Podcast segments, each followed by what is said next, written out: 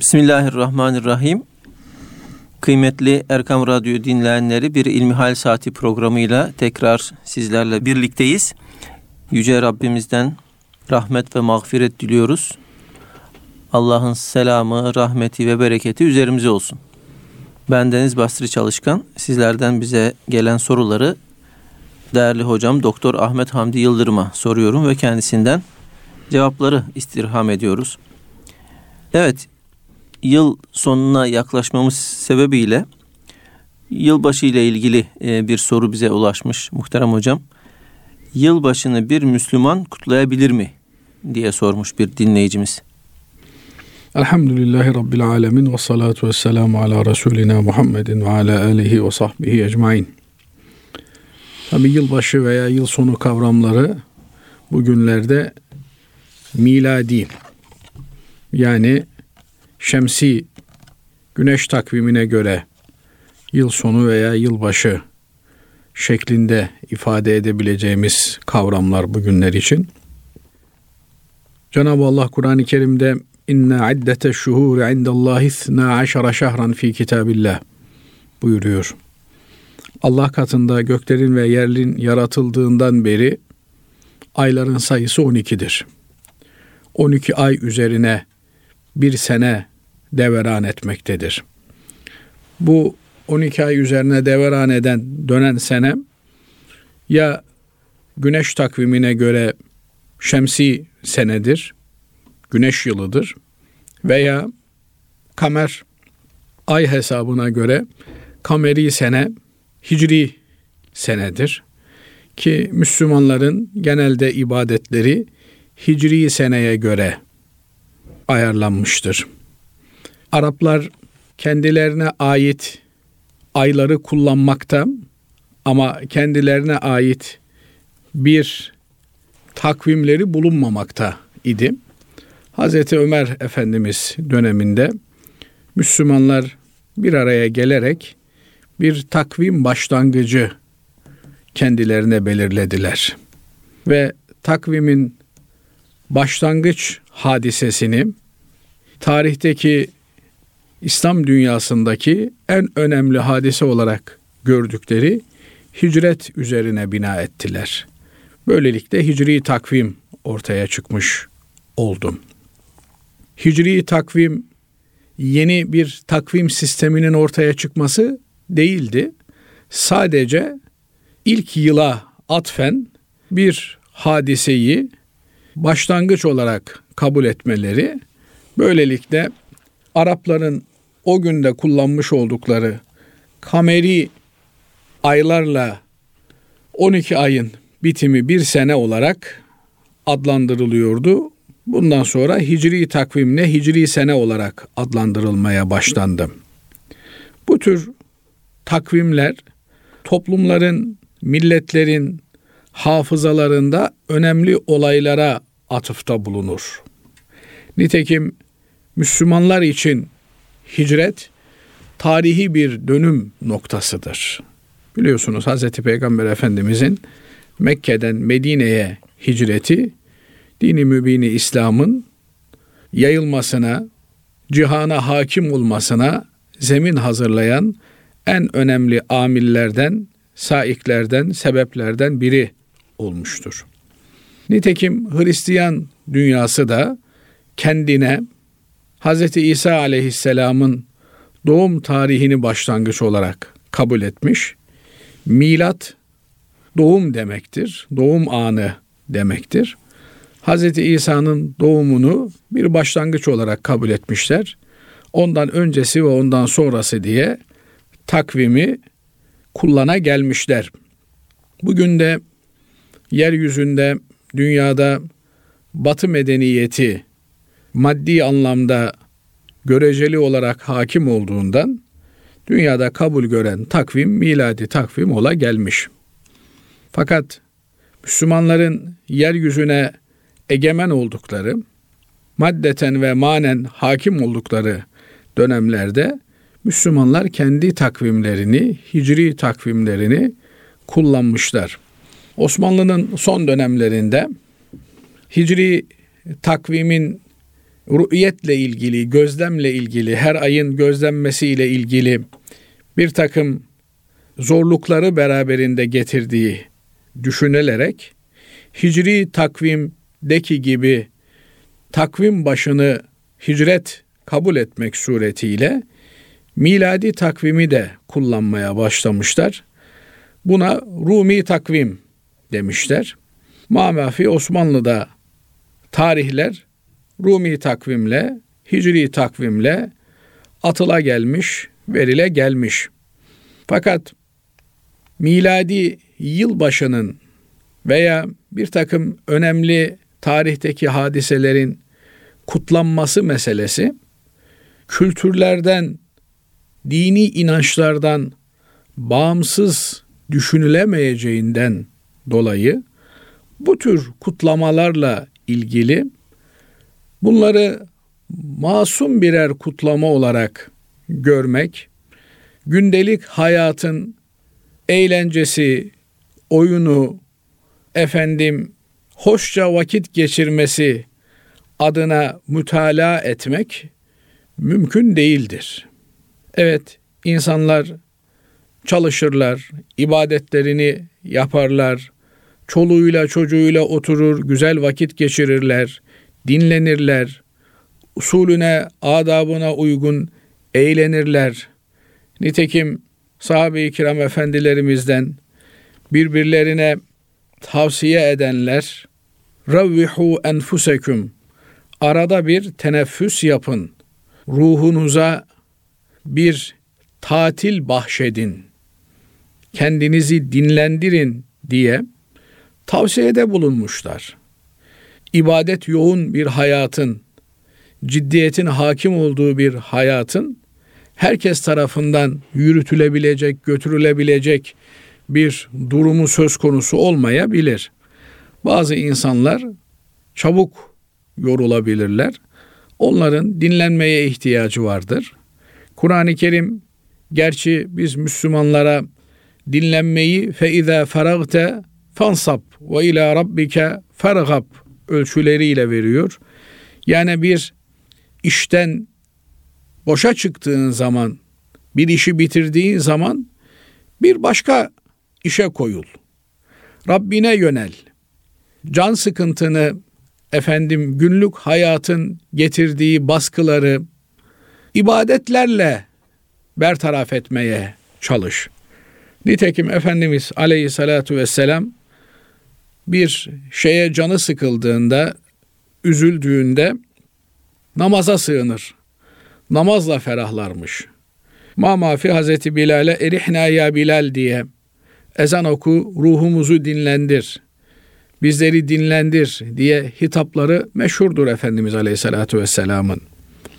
Fakat e, insanın oyun eğlence ile de geçireceği vakit vardır. Nitekim Efendimiz Aleyhisselatü Vesselam kişinin ailesiyle oynamasını, efendim cihat için kullandığı atıyla oynamasını bizlere teşvik etmiş. Bizlere özendirmiş, tavsiye etmiştir. Çünkü kişinin ailesiyle oynaması, hoşça vakit geçirmesi hem kendisinin hem onların psikolojik hayatlarının, ruhi yanlarının canlanmasına vesile olacaktır.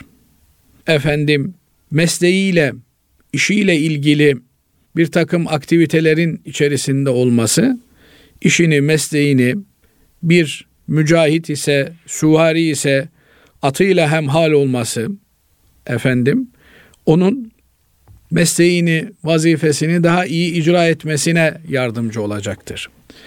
Bütün bu yönler gösteriyor ki Aziz hocam yılbaşı kutlamaları diye yapılan kutlamalar bizim dinimizin, kültürümüzün, gelenek ve göreneklerimizin bizlere dikte ettiği şeyler değil. Aksine bize yabancı olan, efendim bize ters olan, hatta ve hatta inanç olarak kabul edemeyeceğimiz efendim Christmas ne demek? Milat ne demek? Haşa Tanrı'nın oğlunun dünyaya gelmesinin kutlanışı. Çünkü Hristiyan testis inancı bu inanç tahrif edilmiş şekliyle Hazreti İsa'yı Allah'ın oğlu olarak görmekte. Annesi Meryem'i Tanrı'yı doğuran kadın olarak görmekte.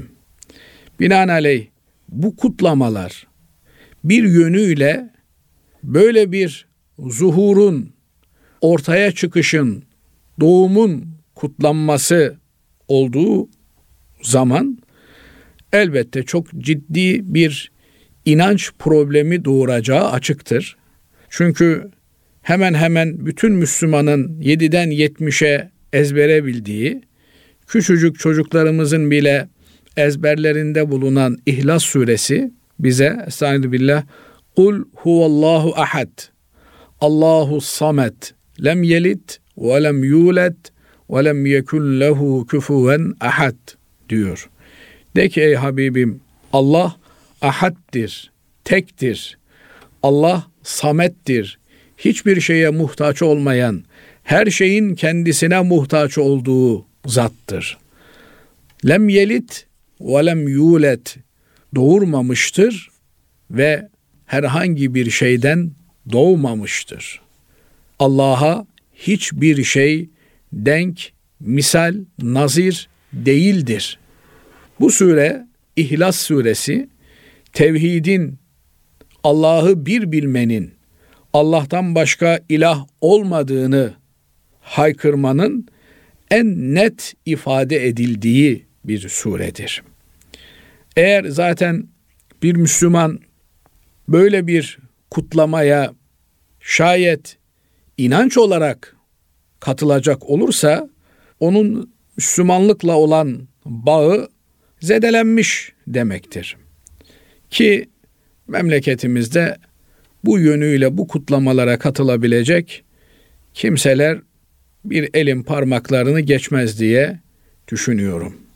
Fakat kültürel olarak baskın kültür ve medeniyet, batı medeniyeti olarak karşımıza çıktığından dolayı bunun muhtevasını bilmeden, içeriğini bilmeden yıl sonu adeta efendim herkes araba almaya, beyaz eşya almaya, tüketime, yıl sonu fırsatlarından istifade etmek için koştuğu gibi yılın sonunda günahlarımızı toptan bir günde ifa edelim, yapalım diye meydanlara dökülen ve envai türlü haramı o gün işlemeye ruhsat varmış gibi devletin de himayesinde, lojistiğinde, niye? E çünkü 7-24 bütün lojistik hizmetler hazır. İçip sarhoş olan evine bırakılıyor. Hastaneler bu işleri için hazır bekletiliyor. Ambulanslar hazır bekletiliyor. Adeta bugün tabirimi mazur görün zıvanadan çıkmanın mubah olduğu, serbest olduğu bir gün olarak telakki ediliyor.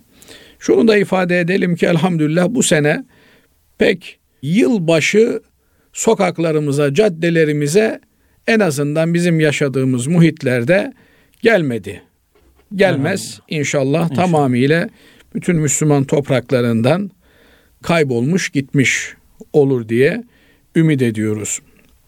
Bunu bu tür gafilane bir şekilde geçiren kimseler elbette günahın istisna olduğu bir gün olmadığından günah işlemenin vebalini üzerlerine alırlar, taşırlar.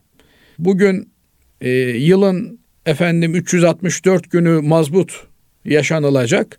Bir günü isteyen istediği melaneti, ahlaksızlığı yapacak diye bir ruhsat yok. Mamafi nefsine mağlup olan, kendine hakim olamayan, bu tür yanlışların içerisine düşmüş olan kimseler içinde, kendimiz içinde Cenab-ı Allah'tan af mağfiret isteriz, dileriz. Diğer yandan tabi toplum içerisinde yalnız yaşamıyoruz. Artık dünya küçücük bir köy haline geldi diyorlar. Bulunduğumuz ortamlarda, eğitim aldığımız kurumlarda, bizimle beraber birçok yabancı unsurun da bulunduğu, çalıştığımız çok uluslu şirketlerde efendim batıdan da birçok kimsenin bulunduğu bunlar belki bizim bu tür hassasiyetlerimizin de farkında olmadan işte hayırlı yılbaşları, hayırlı Christmas vesaire filan türünden bir tebrikleşmeye gittiklerinde bir Müslüman olarak zaman zaman cevap vermediğimizde efendim onların sözleri havada kaldığında yanıt alamadıklarında rahatsız olacaklarını hissedecek olursak ki asıl olan bütün insanlarla iyi geçinmektir. Kur'an-ı Kerim sizi diyarlarınızdan çıkartmayan, size zulmetmeyen kimselere iyilik yapmanızı, iyi davranmanızı, hoş davranmanızı Allah yasaklamaz buyuruyor. Cenab-ı Allah'ın bizlere hoş görünmemizi yasakladığı kimseler Cenab-ı Allah'a düşmanlığını izhar etmiş, düşmanca tavır içerisinde bulunan kimselerdir. Onlara karşı Müslüman abuz çehresini, efendim sert yüzünü göstermek zorundadır. Ama bu tür bir zulmün, vahşetin, düşmanlığın içerisinde bulunmayan, sıradan kendi hayatını yaşama çabası içerisinde bulunan, insani olarak da Müslümanlara yakın duran kimselere onları incitmeyecek, onları gücendirmeyecek, darıltmayacak muamelede bulunmak bizim üzerimize de bir zorunluluktur. Fakat burada takdir ederseniz bir yandan inancımızla ilgili onların onlara ait olan Hristiyanların ki Hristiyanların makul olan, makbul olan, doğru olan efendim uygulamalarını biz de yapmaktayız.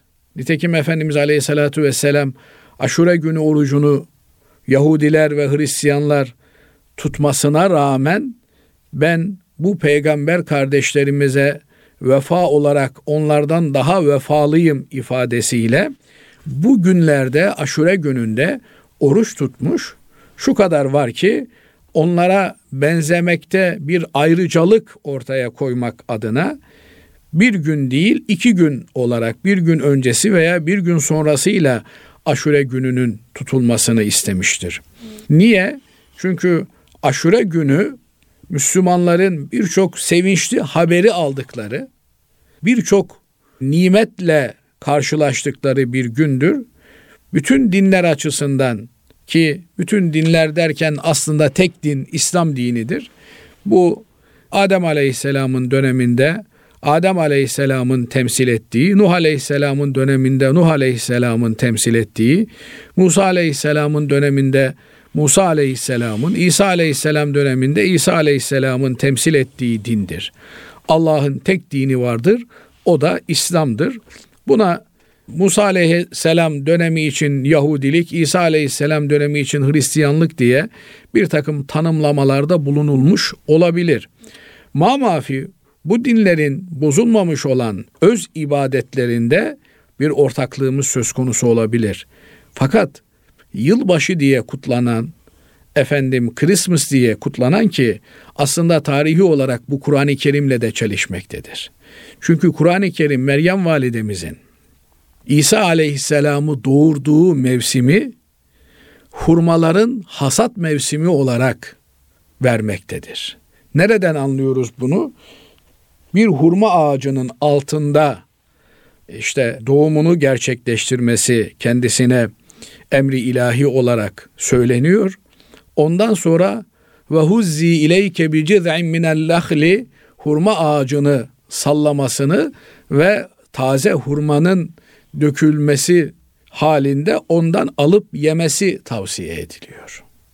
Çünkü doğumla beraber bir kayıp söz konusu. Ee, bedenin vitamine ihtiyacı var, minerallere ihtiyacı var. Bunu en iyi temin edebileceği, alabileceği hurma meyvesi. Hurma ağacının altına geçmesi ve oradan ağacı sallamak suretiyle meyve döktürüp oradan alıp yemesi tavsiye ediliyor. kışın kıyametin ortasında ocağın birinde hurmayı hiçbir yerde bulamazsınız. Hurmanın mevsimi efendim sıcaklığın zirve yaptığı mevsimdir. Buradan da anlaşılıyor ki bu mevsim tarihi gerçeklere de uymuyor. Kur'an-ı Kerim'in bize bildirdiği hakikatlerle de çelişiyor. Ama Hristiyanlık Roma devleti tarafından resmi din olarak kabul edildiğinde Roma'nın efendim putperest kültürüne uyumlu hale getirilmeye çalışılmış. Birçok noktada tahrif edilmiş. Bir Hristiyanlık olarak karşımıza çıkıyor. Nitekim yılbaşı hadisesi de böyle bir tahrifin söz konusudur. Fakat biz Hristiyanlara kendi dinlerini öğretecek halimiz yok. Onlara ancak ve ancak Müslüman olmalarını hak ve hakikate sahip çıkarak cenneti garantilemelerini tavsiye edebiliriz. Bir Müslümana da bu tür şeylerden, bu tür Hristiyan kültürünün, inancının bozulmuş veya bozulmamış ürünü olan şeylerden uzak durmalarını tavsiye ederiz. Bugün bizim için herhangi bir günden farksızdır. Bizim için hiçbir anlam ifade etmiyor. Efendim 31 Aralık biter, 1 Ocak başlar. 28 Şubat'ın bitip 1 Mart'ın başlaması gibi bir hadisedir. Bunun dışında bize bir mana ifade etmez. Fakat az önceki bıraktığımız noktaya dönecek olursak biri işte hayırlı yılbaşları dediğinde ona hayırlı Christmas'ınız olsun, hayırlı yılbaşlarınız olsun, iyi neolleriniz olsun türünden laflar demek yerine efendim hayırlı günleriniz olsun, Allah nice güzel günler göstersin türünden umum ifadelerle mukabele etmekte Allahu alem bir sakınca, bir beis yoktur. Efendim onlar kendi dini ritüellerine atıfta bulunsalar da biz onlara verdiğimiz cevapta genel ifadeler, sakıncası olmayan ifadeler, güzel temenniler belirtebiliriz. Efendim iyi günleriniz olsun, mutlu zamanlarınız olsun.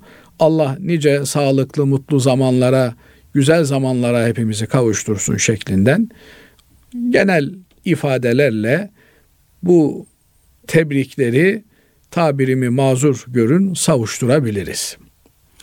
Bu hocam e, bahsettiğiniz anladığım kadarıyla yani Müslüman bir ülkede bundan bahsediyorsunuz. Ee, Avrupa'da yaşayan kardeşlerimiz, oradaki STK kurumlarımız veyahut da işte e, din işleriyle e, uğraşan kardeşlerimiz böyle yani karşı taraftan bir şey gelmeden de işte onlar e, veyahut da bir beyanat yayınlayarak işte onların bayramını tebrik ediyorlar. Bu doğru mudur? Yani yoksa Hayır. Doğru değildir. Evet. Hayır. Yani onlar Yani onlardan bir şey e, gelirse onlar bize nitekim Hazreti Peygamber aleyhissalatü vesselam Efendimiz onlar size selam verdiğinde siz de ve aleyküm deyin buyuruyor. Evet. Veya ve selamu ala men ittebaal huda, huda evet. hidayete tabi olanlara selam olsun deyin buyuruyor. Niçin? Çünkü bu tür ifadeler zımni de olsa bir kabullenme ifade ediyor. Yani biz onları siz, sizin yaptığın iş doğrudur evet, sizin gibi oluyoruz. yaptığınız işin bir gerçekliği vardır ifadesi kullanılmış gibi oluyor. Bu nasıl uluslararası diplomaside çok dikkat edilen hususlardan biri ise dini olarak da dikkat etmemiz gereken hususlardan biridir. Biz onların dini merasimlerini, efendim dini ritüellerini tebrik etmeyiz. Çünkü tebrik etmek bir nevi o sevince ortak olmak anlamına gelir. Ama onların bu tür e, inançlarına ve bu tür uygulamalarına, kutlamalarına da mani olmayız.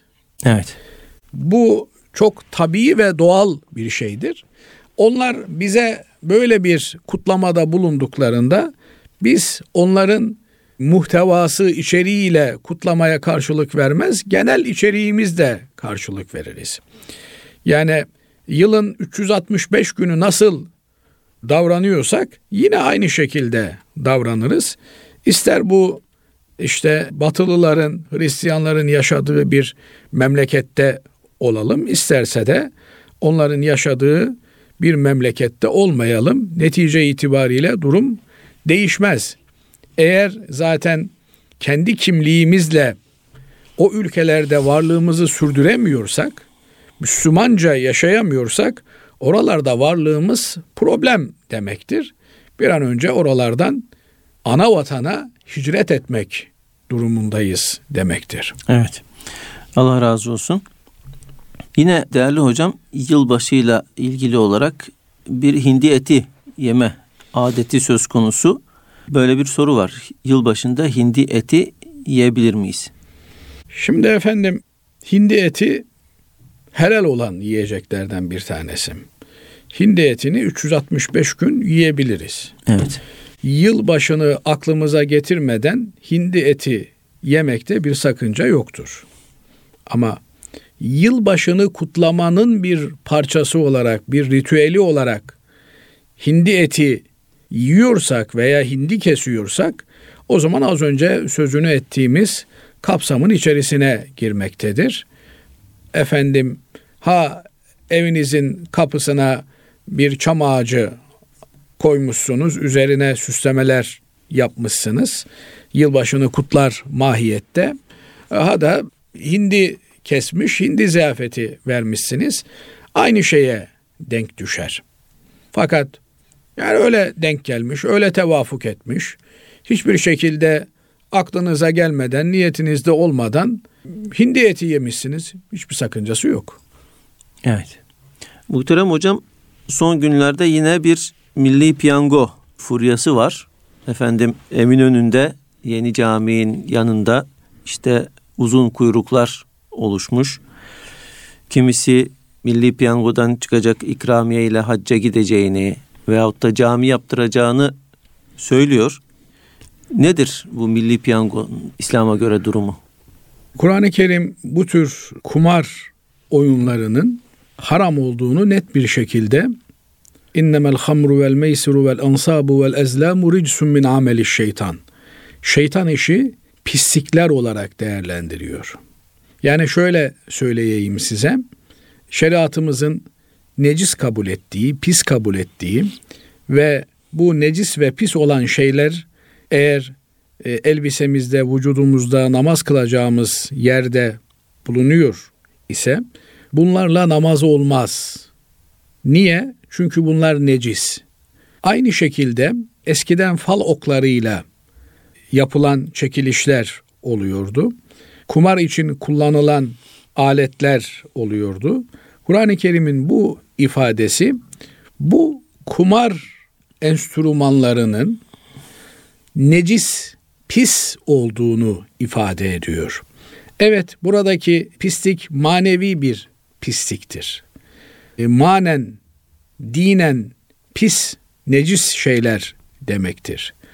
Ama bu fiziken de maddeten de pis midir? Bazı alimlerimiz evet fiziken maddeten de pistir demiş. Buna göre bir adam eğer piyango biletini cebine koymuş namaza gitmişse o piyango bileti cebinde olduğu zaman ha affedersiniz bir şarap şişesiyle namaz kılmış veya işte üzerine başına kan bulaşmış onunla namaz kılmış veya idrar bulaşmış namaz kılmış aynı şekilde namazı kabul olmayacak demektir. Dolayısıyla bir Müslümanın şans oyunları diye adlandırılan alın terine dayanmayan herhangi bir emek gerektirmeyen tamamen bir kimsenin kazanmasına binlerce insanın emeğinin, umudunun, beklentisinin sömürüsüne yönelik olan bu tür olayların içerisinde olması asla ve asla mümkün değildir. İçerisinde diyorum bunun ne satıcısı olması caizdir. Ne alıcısı olması caizdir. Ne de bir gayrimenkulü varsa bu gayrimenkulü bu tür haram olan kumar gibi oyunların oynandığı yerlere kiraya vermesi veya mülk olarak satması caizdir. Bu tür haram olan Allah'ın yasakladığı insanların helal kazançlarının üzerinde bir sömürü aracı olarak duran nesnelere karşı Müslüman nefret besler. Bunun yaşadığımız ülkede hukuki mevzuatta yerinin olması Allah'ın bunu serbest bıraktığı, helal kıldığı anlamına gelmez. Nitekim bugün birçok yaptığımız şeyin hesabı bu dünyada sorulmuyor ise de ahirette bunların hesabı sorulacaktır.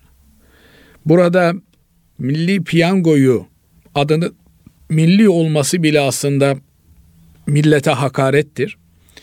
Bunu savcılara suç duyurusunda bulunmak suretiyle derhal bu haram müessesenin üzerindeki milli ifadesinin kaldırtılması, bunu kullanmanın yasaklanması lazımdır. Çünkü milli cinayet türünden bir şey olmayacağı için milletin efendim namusu harimine bu tür bir haramı yaftalamak asla hamiyet perverlikle efendim milli olmakla bağdaşacak bir şey değil.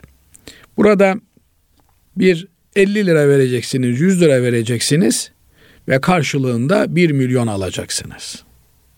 Ne o 1 milyonu alana saadet getirmiş, kazandığı tırnak içerisinde gasp ettiği para ne de binlerce, milyonlarca mağdur ettiği insanın hakkını ödeme imkanı vermiş.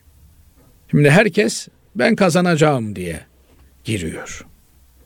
Kazanamayan bu süreç içerisinde hayallerini, beklentilerini kazanma üzerine kurduğundan dolayı büyük bir travma, bir yıkım yaşıyor. Belki histerya derecesine ulaşmış binlerce bilet alan kimse söz konusu. Serileri kapatanlar söz konusu. Nasıl olsa bir şekilde çıkar diye. Çıkarsa ateşten bir kor parçası. Çıkmazsa ahmaklık, aptallık. Dolayısıyla neresinden bakarsanız bakın iki tarafı da zehirli olan bir nesne bu tür şans oyunlarına tevessül etmek, kalkışmak asla bir Müslüman için düşünülemeyecek bir hadise. Eğer kazara böyle bir yanlışın içerisine girmiş olan biri varsa derhal hiç beklemeden, bekletmeden kuponunu yırtsın, atsın, yaksın, atsın. Evet. Buradan kazara bir para çıkmışsa o parayı da yaksın. O parayı da kullanmasın. Çünkü o paranın bir insana hayır getirmesi mümkün değildir. Bereket getirmesi mümkün değildir. O parayla bir hayır yapmak da mümkün değildir. O parayla efendim ben cami yapayım, ben hac yapayım. Allah temizdir, temiz olanı sever. Allah ancak muttakilerden, temiz iş yapanlardan yaptıkları amelleri kabul eder. Ne idüğü belirsiz, harama bulaşmış, yanlışa bulaşmış kimselerin yaptıkları ameller kabul olmaz. Dolayısıyla ben burada bir çamura yatayım, ondan sonra gider Kabe'yi muazzamada temizlenirim. Hayır. Zemzem kuyusuna girsen de temizlenemezsin. Nitekim eğer Kabe'yi tavaf etmekle, zemzem kuyusundan yıkanmakla temizlenmek mümkün olsaydı, Hz. Peygamber aleyhissalatü vesselam Efendimizin amcaları Ebu Leheb'le Ebu Cehil temizlenirlerdi. Aksine cehennemlik olduklarına dair Kur'an-ı Kerim Ebu Leheb ile ilgili hanımıyla ilgili bir sure indirmiş. Kabe'de doğmuş büyümüş, zemzem suyuyla yıkanmış olan Ebu Leheb'le ilgili cehennemlik olduğuna dair sure nazil olmuş.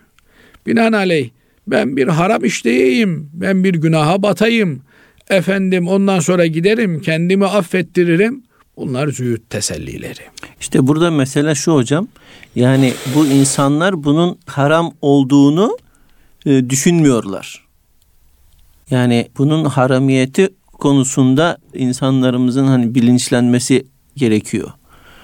Bunu hani çok iyi anlatmamız lazım. Yani burada birisi bir şey kazanmış gibi dururken bir sürü kişiden alınmış diğer şeyler yani haksız bir şekilde ona veriliyor ve aslında birçok başka kuruma da dağıtılıyor herhalde bildiğim kadarıyla. Hani bu bunun geliri nereye tamamı dağıtılmıyor bildiğim kadarıyla. Burada haramla görülen işin hiçbir kimseye fayda sağlamayacağı bilinmeli. Maalesef bu tür kurumlar, bu tür oyunlar, bu tür haramlar insanlarda kısa yoldan köşeyi dönme hevesi uyandırmakta.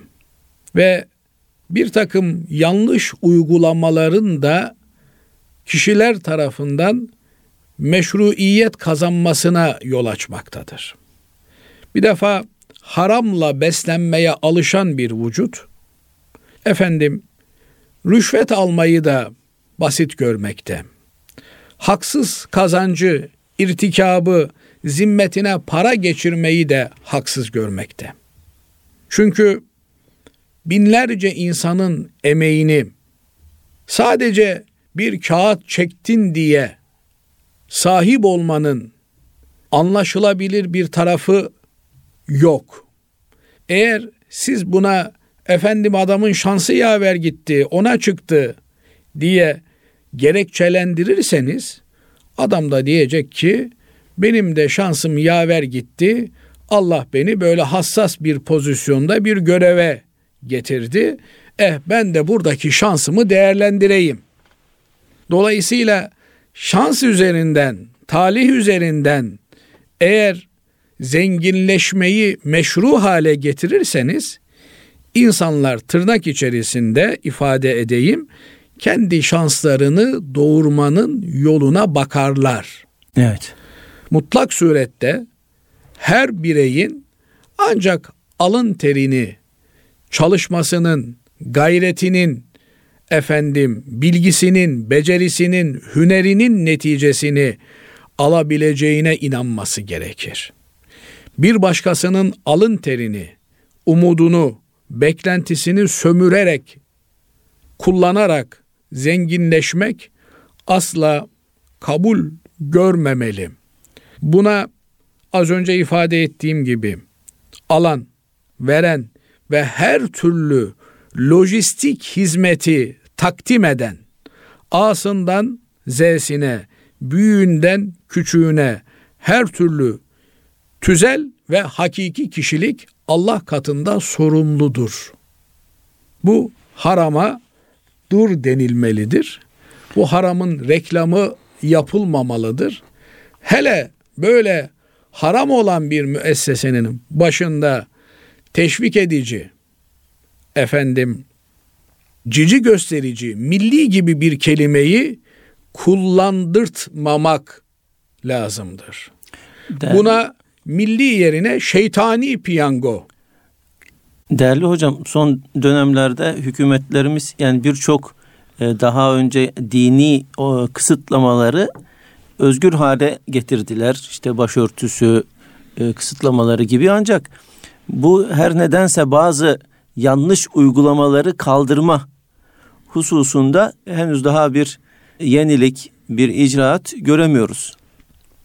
Efendim hükümetler toplumların tercümanıdır. Nitekim Efendimiz Aleyhisselatü Vesselam bu sosyolojik hadiseyi siz nasılsanız başınıza da öyle hükümetler gelir diye bizlere bildirmekte aktarmaktadır.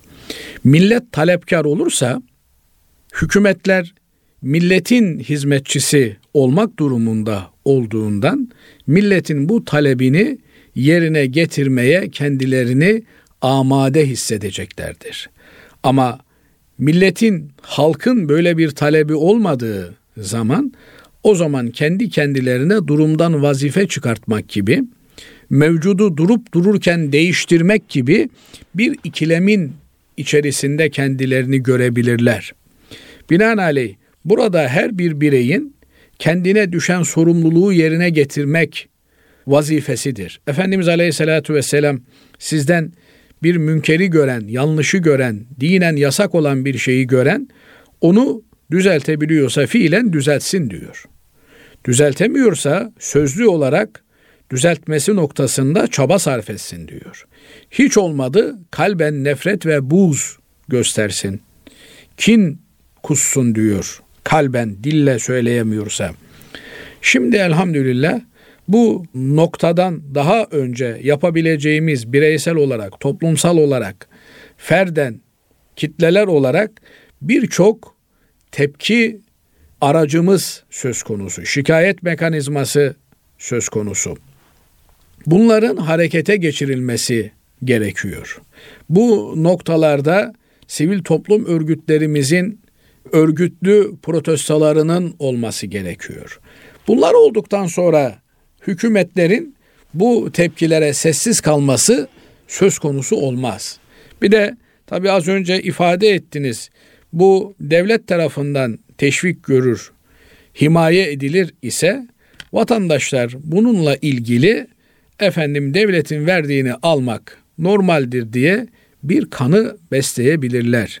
Ama bu devlet eliyle yürütülmekten de çıktığına göre bunun adındaki milli ifadesinin behemhal kaldırılması ve halkın da bu noktada bilinçlendirilmesi gerekir. Bunun da en önemli yolunun halkın kendi refahını oluşturabilecek, çalışarak kazanabilecek imkanlara kavuştuğu sürece bu tür sahte, bu tür aldatmacalara yönelmeyeceği açıktır. Ama her şeyden önce şunu hesaba katmak lazım. Bir emek harcamadan, bir zahmet yapmadan başkalarının paralarını almak çalmakla eş değerdir. Hatta çalmaktan daha kötüdür. Çünkü çalma fiili toplumsal bir tepkiyle karşılanırken burada sanki bir hoş görme, bir müsamaha olmakta. Bu da olayın vahametini gösteren bir başka boyuttur. Kesinlikle bir Müslüman böyle bir kağıt parçasına el sürmemelidir. Efendim yok bana çıkarsa cami yaptırırım, kilise yaptırırım, havra yaptırırım. Bunların hepsi bahane. Allah'ın haram parayla yapılacak camiye müsaadesi yok. Camiler Müslümanların en temiz paralarıyla. Bakın biz misal vereyim size. Şu anda Kabe-i Muazzama'ya gitmiş olanlarımız bilirler. Kabe-i Muazzama kare şeklindedir. Bir de yanında böyle bir yarım ay vardır. Evet. Oraya Hicri İsmail diyoruz. O yarım ayla çevrili olan yer Kabe-i Muazzama'ya dahil olan bir yerdir. Evet. Peki Kabe-i Muazzama'ya dahil olduğu halde niçin dışarıda kalmıştır? Çünkü Mekkeli müşrikler, bak müşrik bunlar. Efendimiz Aleyhisselatü Vesselam'ın hayatında iken, biliyorsunuz Efendimiz'e en son e, Hacerül Esved'i yerine koyma şerefini bırakıyorlar. Oturuyorlar, Kabe-i Muazzama'nın binası yıpranmış, eskimiş, binayı yenilemeleri lazım. Fakat yenilemek için kullanacakları parayı helal para olacak diye aralarında bir anlaşma, bir şart ileriye sürüyorlar. Çünkü o günde yaptıkları hukuksuz işler olduğunu biliyorlar. Fuhuş parasının helal olmadığını biliyorlar. Kumar parasının helal olmadığını biliyorlar. Yani ticaretten kazandıkları helal paralarla Kabe'yi muazzamayı tekrar inşa edecekler. Bir hesap yapıyorlar. helal paralarıyla Kabe-i Muazzama'nın tamamını İbrahim Aleyhisselam'ın zamanında olduğu gibi inşa edemeyeceklerini görüyorlar. Bu durumda iki alternatifleri var. Ya üstünü haram parayla tamamlayacaklar veya helal paranın yettiği ölçülere çekecekler. Diyorlar ki Allah haramı sevmez. Allah temizdir, temizi sever. Dolayısıyla helal paramızın yettiği kadar bir cami, helal paramızın yettiği ölçülerde Kabe-i Muazzama'yı inşa edelim. Ve paralarının yetmediği yeri de işaretle belirlemişler. Şimdi buradan ne anlıyoruz? Müşrik iken bile haram ve helal hassasiyeti söz konusu insanlarda. Ama bugün maalesef yani bu helal hassasiyeti kaybolmuş. insanımız bilmeden ben buradan gelen parayla Kabe'ye gideceğim diyor. Evet. Buradan gelen parayla hayır hasanat yapacağım diyor. Allah hayır ve hasanatta kullanacağımız paranın en temiz para olmasını, alın teriyle kazanılan para olmasını istiyor. Evet. Dolayısıyla bu hususa ayrıca dikkat etmek lazım. Evet. Allah razı olsun değerli hocam. Teşekkür ederiz. E, kıymetli dinleyenlerimiz bir İlmihal Saati programının daha sonuna ermiş bulunuyoruz. Hepinizi Allah'a emanet ediyoruz. Hoşçakalın.